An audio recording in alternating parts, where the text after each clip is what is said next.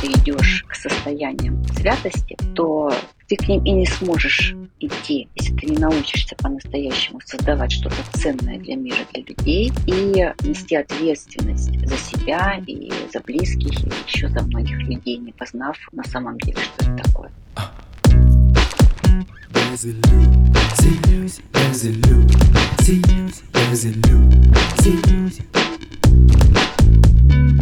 Всем привет, дорогие друзья! Меня зовут Юлия Терентьева, и это подкаст «Без иллюзий». Я глубоко убеждена, что иллюзии из жизни каждого человека. Особенно их много в тех сферах, где вы не чувствуете роста и развития – финансах, любви или карьере. В каждом выпуске я отвечаю на ваши вопросы, помогаю расширить рамки мышления и раскрыть силу ваших мыслей.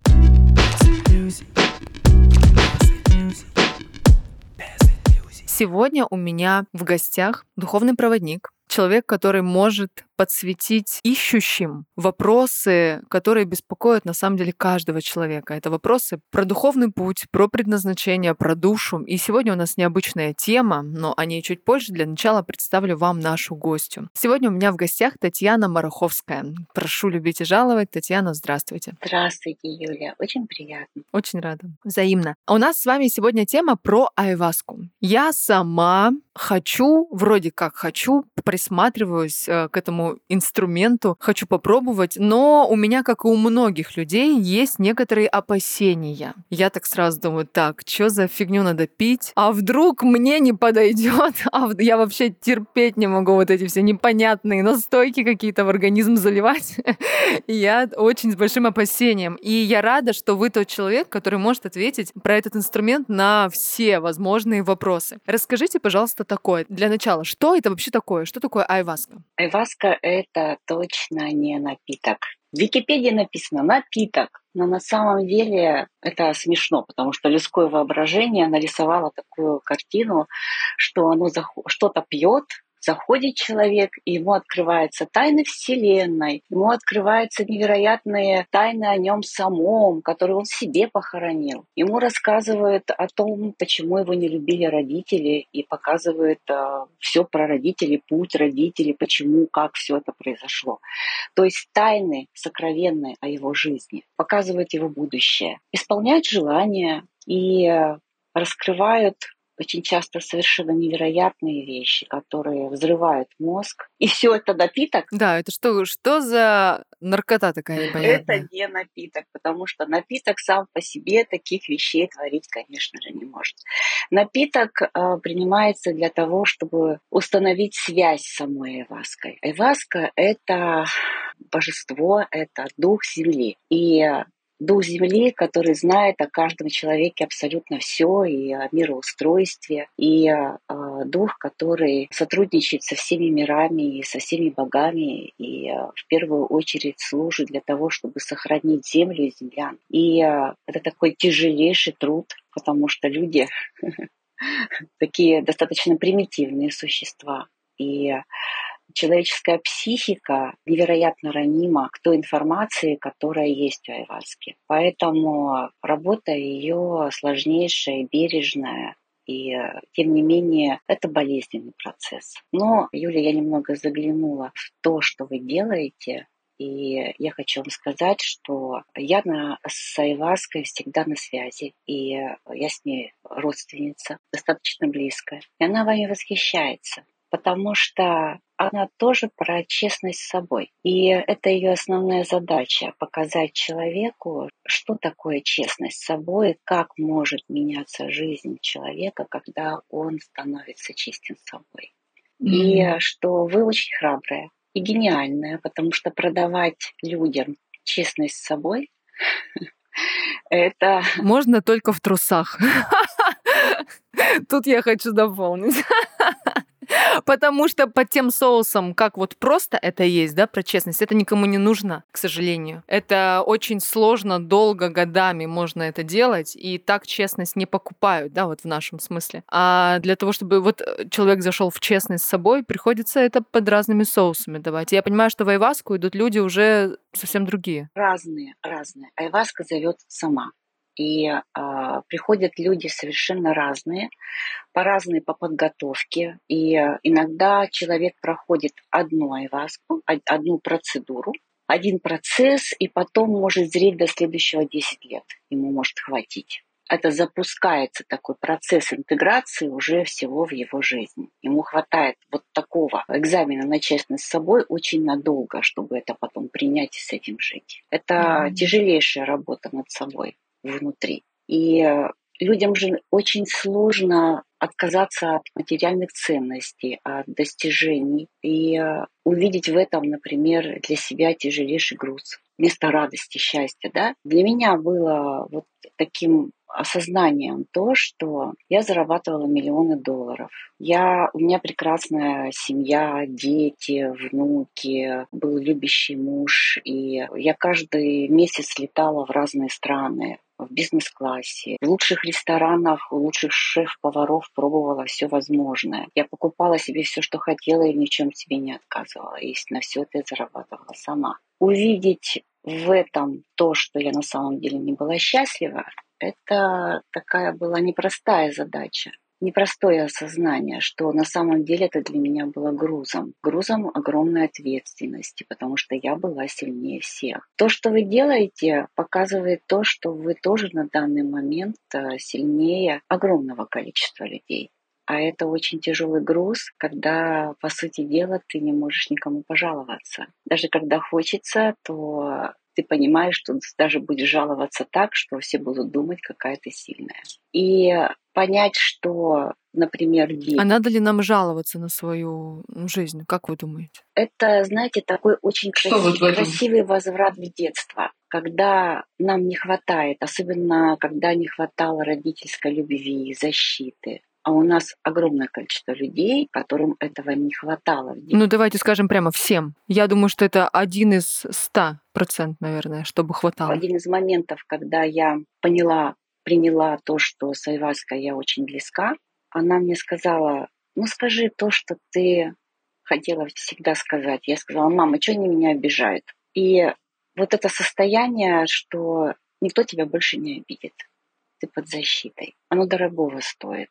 Айваска доводит очень бережно до состояния понимания, что у тебя есть очень мощная защита. Она может вывести к абсолютно неограниченным ресурсам, возможностям, а, которые только есть в мире. Но это тоже тяжелейший процесс, который и основан в первую очередь на осознании человеком ценности себя, который базируется на честности с собой. Вот то, как я слышу, это про, знаете, такой микс глубокой психотерапии у как будто бы самого лучшего для меня возможного психоаналитика, и как будто бы это еще сжато во времени. То есть не 10 лет я терапию прохожу, а как-то по-другому. Да? Здесь скорости другие, а обнаженность вопросов другая. И вот эта точность, как будто бы она здесь другая. Можно ли вообще сравнить айваску с психотерапией? Да, Айваска и есть, по сути дела, психотерапия. Поэтому она вне религий, вне наций, вне каких-то вот социальных вещей. То есть психотерапия, она для всех, айваска тоже она для всех. Но при этом это самый великий в мире психотерапевт, который способен за пять минут исцелить то, что человек не может исцелить 15 лет, 20 лет психотерапии. Это как будто бы выход за пределы мозга. Ну, то есть мне надо не умом понимать, да, что-то вот, у меня есть мама, мама обычный человек, да, она мне дала то, что могла, да, поэтому у меня вот такая травма есть, потом годами это исцеление, а здесь, получается, я как будто бы хоп, на шажочек выше и сразу сверху ощущаю это. Это как будто бы вот так. Вот я хочу, чтобы люди, которые вообще ничего не понимают в этом, больше поняли. У меня был процесс по родителям где-то в течение 15 минут в одной из процедур. И из них 10 было, где-то 10-12 минут были посвящены отцу. Я считала всегда, что отец меня любит. Вот мама безразлична ко мне, а отец любит. Я не знаю, почему я так считала. Может быть, потому что от него шли хоть какие-то эмоции в мою сторону, а от мамы не было их. При этом у нас была социально благополучная для всех семья. И Айваска мне сказала, войди в себя маленькую. Я оказалась во дворе дома. Я стояла привязанная к дереву мальчишками. Игра типа казаки-разбойники. Я очень гордилась в этот момент собой потому что я была предводителем у девочек, а мальчишки меня поймали. Я такая гордая партизанка, Мне было лет, наверное, шесть или семь. Стояла вот такая привязанная, разлохмаченная вся. И мальчики вокруг стояли, говорили, ну-ка теперь вызволяйте своего капитана. И я знала, что вот этот мальчик в меня влюблен, и вот этот мальчик в меня влюблен. И тут появляется мой отец. Он очень красивый, военный. Он появляется во дворе и начинает на меня кричать. Что здесь творится? Ну-ка быстро пошла домой. И вот все в таком духе, вот такой вот крик ужасный стоит. Мальчишки все вжали в голову в плечи, меня освободили. И я такая же, чувствующая себя невероятно виноватой, иду к подъезду и вижу себя, свою удаляющуюся спину, как будто уже со стороны, и понимаю, какую вину я сейчас испытываю. Непонятно за что, но я ее испытываю. И в этот момент я испытывала и за то, что я была лидером среди девочек, и за то, что мальчики, которые стояли вокруг меня, были влюблены. И что вот я не такая, как хочет отец. И он еще кричал лохматая вся, и я думала, и некрасивая я, наверное, сейчас все неправильно. И Васка сказала, а теперь войди в голову твоего отца. Я вошла в нее и увидела, как он в тот момент, когда кричал, думал, зачем ты мне вообще нужна? Ты разрушила всю мою жизнь. Твое появление все испортило. Я не хочу тебя.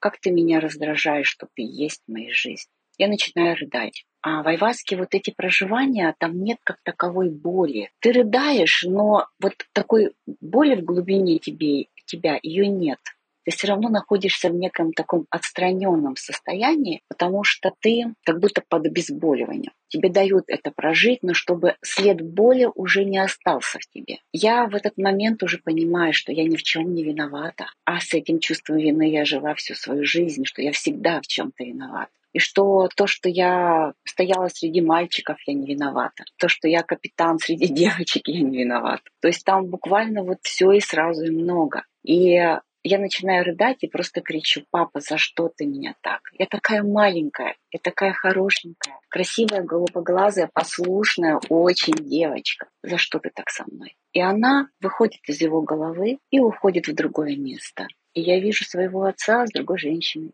Я вижу, что у них очень сильные чувства, страсть, любовь. И что он уходит на какое-то время, возвращается, а она с другим. И он ее бросает и женится на моей маме. А та женщина потом оказывается беременной, и там тоже рождается девочка. А отец всю жизнь живет с моей мамой. Да, конечно, у них потом пришли чувства, они сейчас вместе, но он был тогда молодой, и он еще был там. И я была разрушителем его жизни. Вот эту историю я ее где-то как-то краем ухом слышала, но я ее слышала совершенно по-иному. Ну, то есть я фактически э, увидела причину своего чувства вины. Я поняла, что я сама ни в чем не виновата. Поняла и простила тут же до конца отца, что вот почему он это проживал и испытывал, такие чувства ко мне, почему в нем это было. Это такой вот 10, там, 15 минут, при том, что я очень сильная видящая всегда. И э, тем не менее я об этом не знала, не чувствовала, не видела. Каждому человеку во время этого процесса приходит своя картинка. С чем она вообще, от чего зависит, какая она будет? Ну вот это был один процесс, да, вот то, что я рассказала про отца, там 10-15 минут, у меня процессы длятся от 4 часов до 11. Представляете, сколько информации приходит? Ну да, умом это непонятно, но где-то просто внутрь встраивается, а дальше распаковывается, видимо. Да, происходит дальше интеграция, которая может идти очень долго. Информация приходит рассчитанная на психику человека. Меня к айваске готовили, по сути, всю жизнь к первой. Последний год перед первой айваской это была усиленная подготовка. Мне давали божественные проживания, очень глубокие, серьезные, которые мощно закаляли психику. Чтобы я вошла в сам процесс, который был практически беспрерывный, и три месяца у меня она идет практически вот без остановки. Перерывы бывают там 3-5 дней, при этом я ее всегда чувствую, ощущаю и днем, и в общении, и она мне все рассказывает о том вообще, что должен знать человек, который может быть ментальным проводником. Это такой процесс mm-hmm. обучения. То есть я хочу перевести на такой более приземленный язык. Получается, что к этому процессу каждый подходит по-своему, что-то проживает. человек до этого. И, скорее всего, это какая-то такая подготовка, которая связана, ну, явно с проживанием разных чувств, да, для того, чтобы психика была максимально такая крепкая, устойчивая. Вот я хочу спросить, что будет с человеком, который вдруг играючи решил зайти в эту практику и на самом деле, ну, может быть, и не готов к ней. Есть ли вообще, не знаю, летальные исходы? Ничего не покажут. То есть человек просто поспит? Поспит, да. У нас вот на ретрите был Лёша, который у нас подряд, ретрит был из пяти подряд Айвасаки, он подряд три первых спал. И это не просто сон, с ним просто работают в такой момент во сне, отключая его сознание, но ему уже закладывают нужную информацию и приучают психику вообще к приему вот такой энергии. Mm-hmm. А затем уже начинают включать в процессы, потому что внутри Айваски есть свой алгоритм подачи информации. И э, первоначальная информация – это выстраивание доверия с Айваской. То есть в первую очередь она показывает прошлое и показывает моменты из прошлого, которые выстраивают мостик доверия человека, когда он понимает, насколько Айваска его знает, чувствует, понимает, какую она дает ему любовь в этих проживаниях, какую заботу. А потом она уже начинает идти дальше, прикасаясь уже к настоящему, к этой самой честности, с которой вы работаете. В общем, я немножко айваска даже, я так понимаю. Да, да. Поэтому, э, по сути... Мы в контакте. По сути дела, три месяца я нахожусь в очень глубоком контакте. И первый разговор о том, кто я и что я и в каком в каких отношениях я с ней, он с вами. Она привела к вам. Поэтому да, вы, Юля, где-то как тайваска. Поэтому я думаю, встреча интересно. с ней у вас будет сто процентов. Как интересно, как интересно. А вы же знаете, что вот мы сейчас с вами записываем этот подкаст в тот момент, когда у меня идет проект трехдневный всего лишь про честность. Он очень такой эм, болезненный для многих, потому что там я задаю вопросы, где человеку деваться некуда, и приходится посмотреть честно внутрь себя, а отвертеться в обычной жизни легко, а вот тут вот как бы не очень. Я так понимаю, что это очень про Иваску. А тут тебе показывают что-то очень честно, видимо, от чего тоже отвертеться никак нельзя. Как интересно, как синхронно и красиво работает поле. Я честно, даже не думала, что у нас вот так пойдет канва разговора. В России, насколько я знаю, васка запрещена. Запрещена, не, абсолютно без всяких исследований, причем жестко запрещена. Но при этом, например, страны Европы, она разрешена в Италии, в Испании, в Нидерландах официально разрешена. И в Южной Америке, в Перу она вообще считается национальным достоянием страны. Просто в Америке есть штаты, в которых она разрешена. Вообще растения, из которых варится айваска, они не запрещены. Но вот сам отвар, который уже приготавливает, да, вот он считается запрещенным. Но это, конечно, поразительный факт тот, что это было сделано вообще без исследований. Ну, вообще айваска вообще не исследована. А это как будто, знаете, Татьяна, это про то, что ну, на уровне страны получается как? Есть что-то явно интересное, выходящее за грани обычного, стандартного. Это не исследуется, но сразу запрещается. То есть то, что мы не понимаем, это мы отрицаем. Получается, на уровне страны вот так вышло. Я не в претензии в этом. Сама айваска, она такая глубокая и сложная в, в том, mm-hmm. как, как она должна входить куда-либо.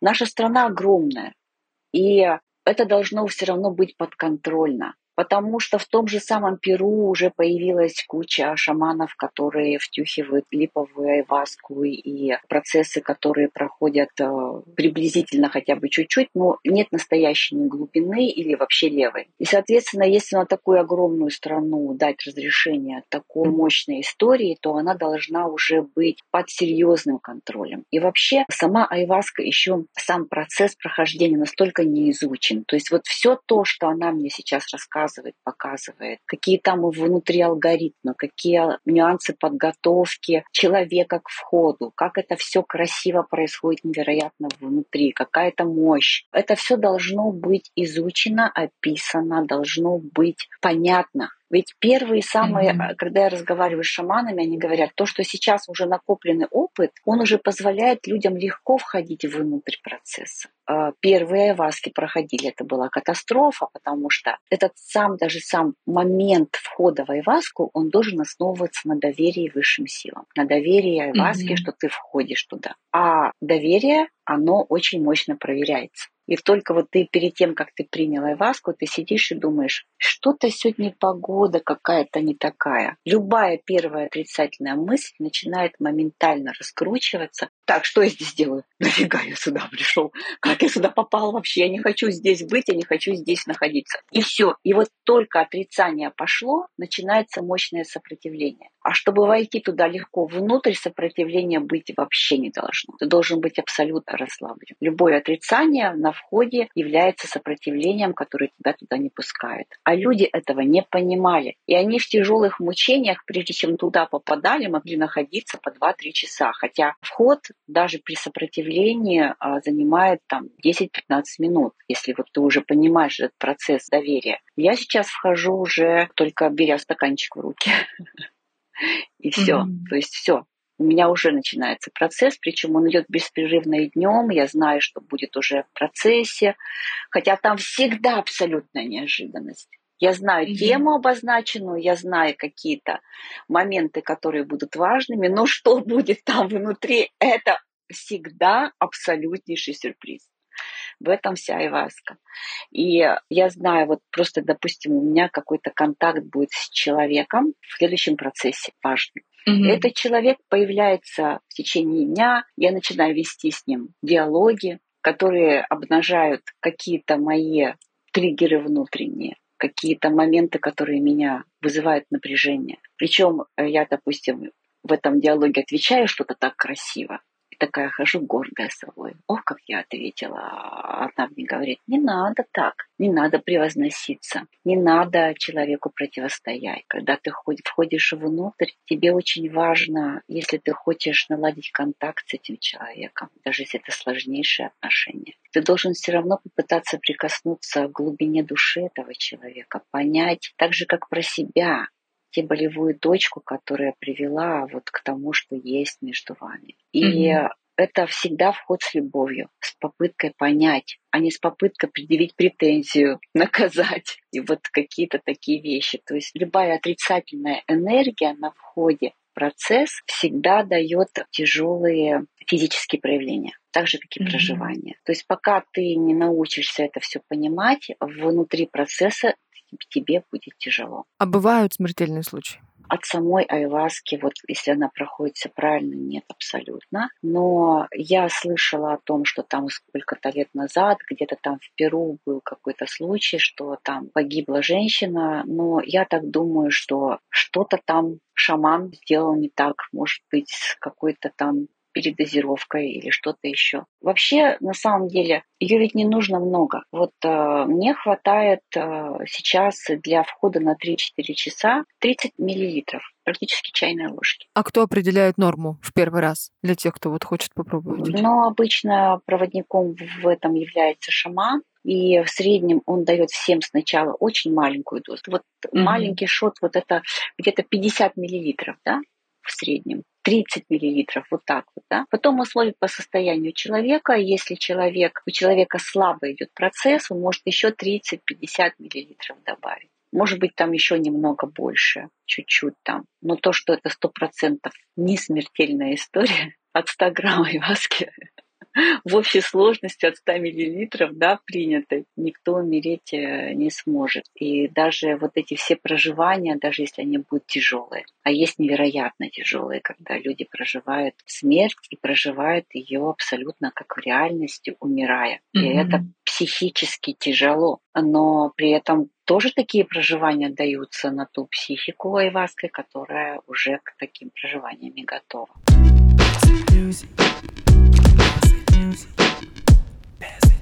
А для того, чтобы зайти в Айваску, нужен запрос? Как вот психологу ты приходишь, запрос? Да, обязательно нужен запрос. Запрос — это вообще особая история. И то, что как сейчас создаются запросы в Айваску, это как для исполнения желаний запускать шарик в небо. Приблизительно вот такая история. Потому что в процессах айваски есть стройная логика, есть свой алгоритм. Есть алгоритм создания отношений, есть алгоритм получения желаемого, работая над собой, в сотрудничестве с Айваской. И сначала выстраивание доверия, сначала идет, когда ты больше смотришь, потом постепенно ты понимаешь, что ты можешь спрашивать. Это тоже такой прорыв. Потом ты уже начинаешь общаться. Просто уже общаться. Потом уже в процессе общения появляются другие персонажи. Это на первом э, сеансе или нет? Нет, это нужно уже, чтобы много пройти. Первые, mm-hmm. первые вообще у большинства людей, я уже вообще особенная история, да, а у большинства людей, например, могут первую васку показать один, два, вот таких моментов, как я рассказала про отца, да, mm-hmm. и человеку этого может хватить для того, чтобы это все интегрировать, прожить, потому что из-за того, что он вот эту всю ситуацию для себя принял, у него же начинается процесс изменения всей его жизни. Это же не просто вот я простила папу, да, и поняла, что зачем и почему. Это же отражается на твоих отношениях с людьми, на твоем отношении к себе, на том, как уже дальше начинает складываться вся твоя жизнь. И люди заходят, когда в Айваску, они пишут запросы, как правило, о том, что я хочу, например, раскрыть свои потенциальные в чем-то возможности. Айваска может начать совершенно иного, как раз с родителей, потому что там корень того, что эти возможности не раскрыты. Mm-hmm. И, по сути дела, в Айваску нужно изначально заходить именно с запросом, что я хочу честно узнать о себе больше. Классно. Что для меня по-настоящему счастье? Когда я по-настоящему могу чувствовать себя счастливым? Ласка, покажи мне, мне кажется, от понимания ответа этого вопроса просто меняется все. И, собственно, одного его уже достаточно для того, чтобы прожить очень красивую свою реальную жизнь. Это такая смелость нужна для того, чтобы узнать, а кто же я на самом деле, что для меня счастье, не сравнивая свое счастье ни с чем другим, не оглядываясь, не измеряя и не оценивая. Здесь же столько всего надо. А на сегодняшний день вы являетесь проводником в Айваску или вы ученик Айваски? Как правильно вот здесь? Какой ваш... Э, Я ее ученица, да. И... Этаж. У меня, наверное, на данный момент в мире сейчас самый высокий этаж отношения с ней. Я не являюсь организатором процессов. Я к этому не имею вообще никакого отношения. Это другие отношения. То есть, если человек понял, что он этого хочет, если у него что-то начало внутри откликаться, вот так вот Вселенная начинает вести, то я так понимаю, что Вселенная все равно приведет. Айваска встретится с этим человеком. То есть здесь насиловать процесс, что-то давить никуда не надо, верно? Да, потому что если она захочет, она тебя в Гималай притащит на 4000 метров. Да, где-то она тебя застанет. Все удивлялись, как так, как вы там да вот так вот, даже сама не поняла, как там наверху оказалась. Поэтому если, да, если на самом деле встреча уже должна быть, то она будет. Для меня в Айваске было еще таким откровением сильным отношения, которые у меня были в жизни, личные отношения. Очень много приходило людей, которые просили прощения. Это вообще была такая особая история, особенно одна. Она такая потрясающе интересная. Я жила в Литве и э, находилась в процессе развода с мужем. У меня была маленькая дочка, два года на руках, и старше было 13 лет. И девочка у меня младшая была не садиковская, я работать не могла. У меня закончился а, срок паспорта, и, соответственно, я стала нелегалом. У меня не было вообще денег. Я жила на съемной квартире. А до вот этого момента, который таким ключевым был во всей этой истории, мой бывший муж там в Литве попал в неприятную ситуацию очень с крупной компанией перевозок. И в те моменты, когда у него происходили такие проблемы, он начинал дома мыть полы, а я ходила, я шла все выручать. И я пришла в эту компанию и познакомилась там с мужчиной, который помог мне все это разрулить. И это была любовь с первого взгляда. Мужчина был невероятно обаятельный, харизматичный, сильный, красивый. Он отвечал за безопасность всей компании. А он был самым известным следователем в Вильнюсе одно время. И это был такой бурный, страстный, красивый роман, который, ну, в какой-то момент он просто исчез. И я очень так спокойно, наверное, как-то вот э, умом это поняла, потому что я понимаю, я без денег, я с двумя детьми, он не женатый, холостой, красавец, да, и я тут вот, вот, э, вот ну как тут, сложно все это. Хотя роман был очень красивый. Было больно, конечно, было очень больно. И поскольку деньги у меня заканчивались, бывший муж был в этот момент в России, и он позвонил мне, сказал, вот нужно платить там за квартиру, я тебе деньги пришлю. Там сколько-то денег, чтобы ты осталась там с детьми.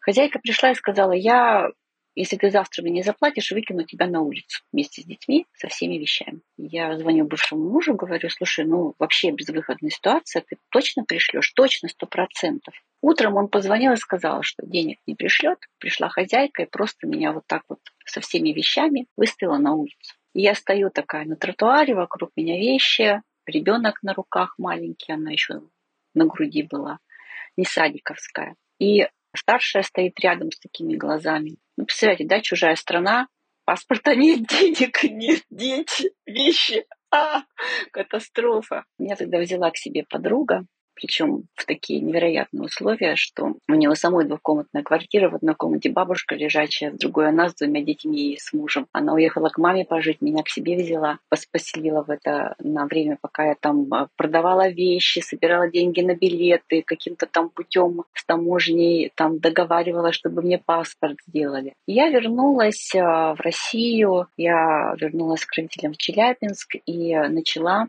продавать ДСП вагонами я познакомилась перед отъездом в Литве с а, человеком, который занимается продажей ДСП. Я стала это ДСП вагонами ходить продавать по фабрикам в Челябинске. Упорно, так настойчиво. И при этом я, я понимала, что хотя бы какие-то деньги нужны. Я села гадать, дала объявление в газету, и ко мне пошли люди просто с очереди возле подъезда сразу стали становиться. Но я понимала, что это вот все одно, а я хочу серьезных денег, мне нужно детей поднимать, на бывшего мужа не могу надеяться. Я ходила, продавала, денег не было просто вообще даже на самое необходимое. Потом вот, когда уже люди пошли, они появились, я стала даже на такси по фабрикам ездить. Но в итоге я продала вагонов, и получила тогда первую сумму. По тем временам просто она была безумная, 10 тысяч долларов. Это, наверное, как 100 тысяч долларов сразу. Меня завод э, в Литве пригласил к себе в гости. Я полетела через Москву, там познакомилась с молодым человеком. Он меня пригласил в Москву к нему. И мы стали с ним там продавать вагоны с ДСП вместе. И там в Москве тоже начался очень быстрый успешный бизнес когда он там начался, вот этот вот а, мужчина, который в Литве, с которым был роман, он приехал ко мне в Москву, встретил меня и сказал, ты знаешь, я приехал попросить у тебя прощения. Меня за тебя Бог наказал. Меня стало жить полгода, у меня рак мозга. И я знаю, что это не наказание за тебя. Мы с ним пообщались, он уехал. В Айваске он появился. Он пришел и сказал, ты знаешь, я к тебе тогда приезжал просить прощения, но я тебе ведь не все сказал. Да, ты самая большая любовь в моей жизни, за которую меня наказал Бог. Потому что в тот момент, когда ты стояла на тротуаре, я был в соседнем доме, напротив на лоджии, и я тебя видел. И я все знал, как тебе сейчас тяжело, и я не помог.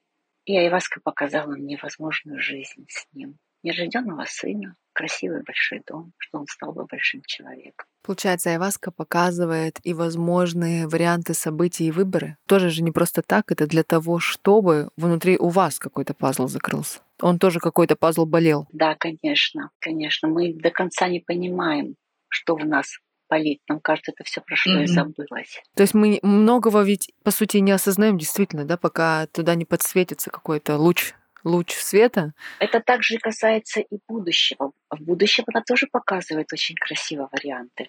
У меня сейчас сложный процесс создания личных отношений, как очень важный для самой Васки. А, но тем не менее был такой момент, когда я долго за мной очень ухаживал, красивый, молодой, намного меня младший итальянец. И в конце концов Васка говорит, ну хорошо, слетай к нему в Италию. Я купила билеты в бизнес-классе, я уже оплатила гостиницу, и я пошла когда в ретрит, у меня все было на руках. И она мне показала возможные отношения с ним. Это было очень красиво. Это было реально красиво. Это молодой человек, который мной восхищался. Это было так все прекрасно, прекрасно. Я же ходила по улочке в Италии, и, и все было хорошо, но когда я вышла с этого процесса, я позвонила своему ассистенту и сказала, Диана, сдавай билеты, я не полечу. Это, конечно, красиво, но скучная не моя история.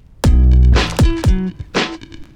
А как вы думаете, есть ли, возможно ли вред от этого процесса, от айваски? Почему? Потому что, ну вот, это же не факт бы, что так было бы, если вы реально полетели. Тут все таки такое идет переиначивание, да, таких линий судьбы, или же, ну вот, э, я чувствую здесь такие, ну, некоторые подводные камни. Вот как вы думаете с этой точки зрения, есть ли вред? Но для того, чтобы понимать, что здесь нет абсолютно как раз никакого вреда, нужно знать, наверное, все о том, что у меня сейчас происходит в жизни. Видеть картину целиком. Да, да. И тогда это становится абсолютно понятным, что это было очень большим благом для меня. Что это был свободный выбор. Причем я реально, если бы я все равно полетела, и даже все это было, это все равно бы не было хуже для моей жизни. Но, тем не менее, свобода вот этого выбора, потом стало понятно, что я тем, что отказалась, ускорила некие процессы получения того, что я на самом деле хочу. То есть, по сути дела, такие вот какие-то закоулки, получается, мы ходим, да, руководствуясь какими-то своими желаниями. И страхами порой. Путь к тому, что на самом деле для нас важно и ценно. А человеку, который вот уже честен с собой, ему айваска зачем? Для того, чтобы достичь состояния просветления, нирваны для того, чтобы приблизиться уже к таким высоким энергиям божественной любви, которым человеческий организм, человеческое тело вообще не способно их даже воспринимать.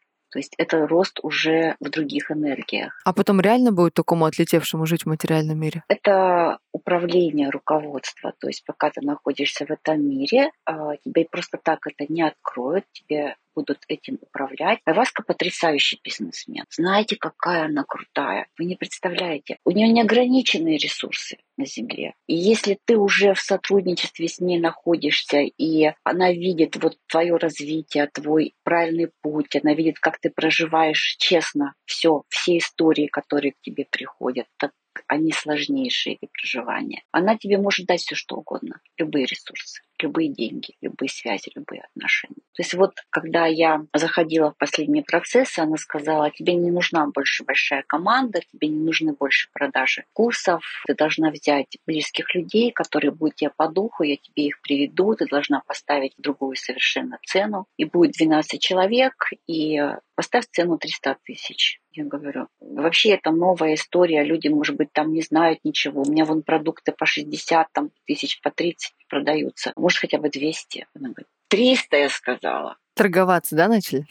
Ну ладно, 300 так 300. И я провела один эфир, и у меня зашло ровно 12 человек 300 тысяч. Поэтому айваска – это не про отлетание. По сути дела, через айваску идет движение к святости человека. Для меня это было такое сначала очень странное ощущение. У меня были жесткие 10 лет в православной церкви. У меня написана книга о святом, которая продавалась во всех монастырях большом количестве экземпляров. Соответственно, когда я писала книгу, это как написать книгу, это как диссертацию защитить, да, то есть я изучила все жития святых, я все про канонизацию, я общалась с игуменами, с митрополитами, с, чтобы получить разрешение. Тогда я первый человек э, гражданский, который не, не священнослужитель, кому позволили написать книгу о святом. И я знала об этом все, что только вообще вся литература, которая только есть. Поэтому для меня слово святость это вот э, такая как бы особая история, да, и вот это движение к святости,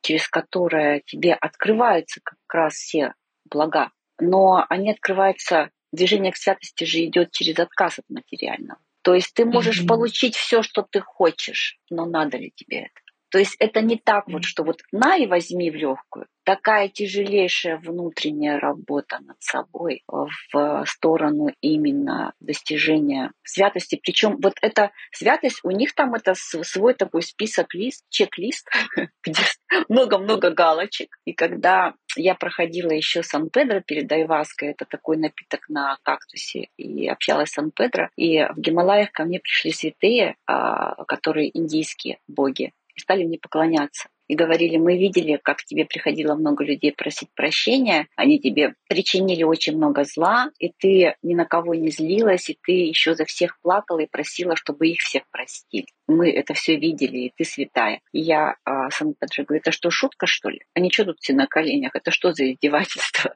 Вы так, наверное, всем самооценку поднимаете. Он говорит, нет, ты не понимаешь. Это там вот православие, там вот то, что святость, э, канонизация только после смерти. А у нас все это при жизни можно. И вон та вон богиня-то, вон, вот смотри, вон, видишь, в голубом платье. Знаешь, какая злая на самом деле? Ты по сравнению с ней вообще там верх святости, а она там еще может и приложить так, что мало не покажет кажется. Просто святость — это понятие, которое должно основываться только вот как таковое только на православных канонах. Оно должно в понимании быть того, что ты стремишься к святости, когда ты в первую очередь стремишься честности с собой. Так что, Юля, извините, но вы учите людей быть святыми. Фига себе, куда мы зашли с вами.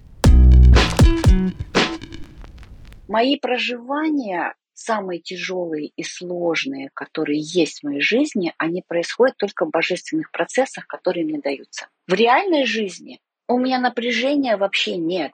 Абсолютно. Я живу в прекрасной теплой стране, в пяти минутах от прекрасного моря. Я, у меня два ассистента, которые делают для меня все в доме, я даже не знаю, там, как чашку переставить. А, они просто считывают мои желания, чтобы помочь мне решить. То есть никаких ни бытовых вопросов, ничего нет. У меня уютный, прекрасный дом. У меня отношения только с теми людьми, с которыми мне хорошо с которыми у меня вообще нет напряжения. То, что я сейчас делаю и создаю, вот эта работа создания алгоритма, то это тоже, она идет уже в процессе с этими 12 людьми, которых я чувствую, люблю, которые меня понимают, с которыми глубокая связь. И это абсолютный кайф. При этом я зарабатываю хорошие деньги, которые позволяют мне жить без проблем. Поэтому ты дорастаешь до состояния святости, но при условии, что ты не перекладываешь ответственность на кого-либо за свою жизнь. Потому что перекладывание ответственности как раз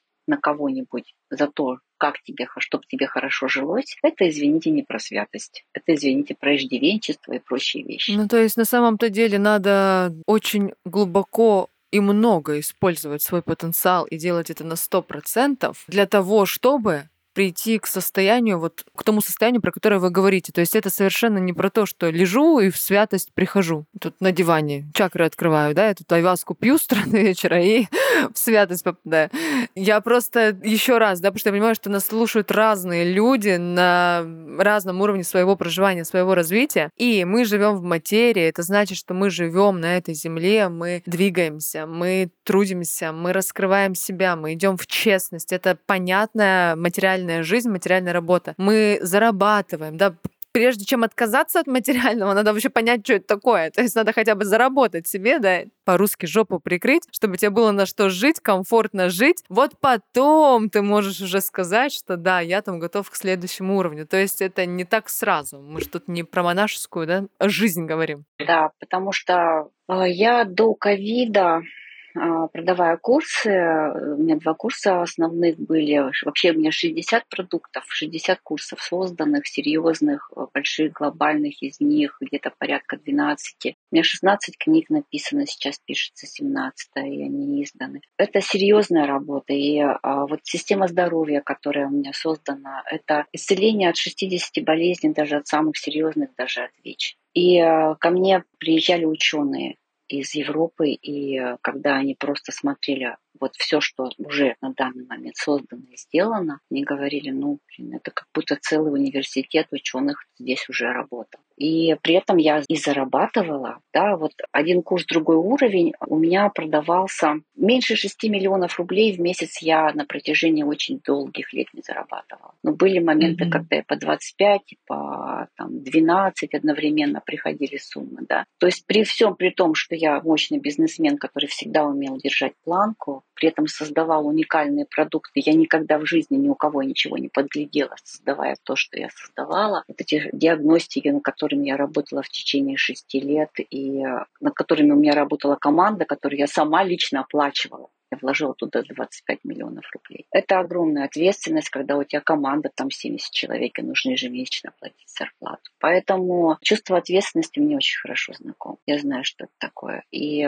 когда ты идешь к состояниям святости, то ты к ним и не сможешь идти, если ты не научишься по-настоящему создавать что-то ценное для мира, для людей и нести ответственность за себя и за близких, и еще за многих людей, не познав на самом деле, что это такое. Это потрясающие слова, это потрясающее завершение этого интересного разговора. Я уверена, что хотелось бы слушать и слушать, но хорошего помаленьку. И действительно, суть в соединении духовного и материального. И одну из граней духовности и и то, как можно прийти к новым для себя уровням, да, и погружением в глубину в этой теме, мы сегодня как раз-таки с Татьяной и обсудили. Спасибо вам огромное за эту интересную беседу, за свои случаи жизни, за вашу откровенность, за вашу честность. Потому что только на, на этапах, когда мы открываемся, на самом деле, на мой взгляд, там и есть та энергия, которая меняет, меняет все вокруг и меняет других людей. Благодарю вас за эту беседу. И пусть э, те люди, которые должны были услышать это, обязательно это услышат. Спасибо им большое. Спасибо.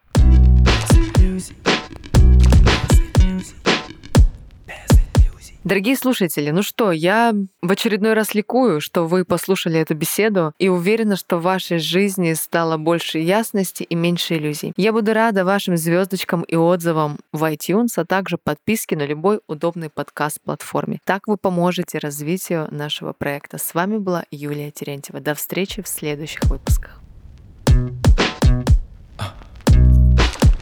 Без иллюзий, без иллюзий Без иллюзий, без иллюзий, без иллюзий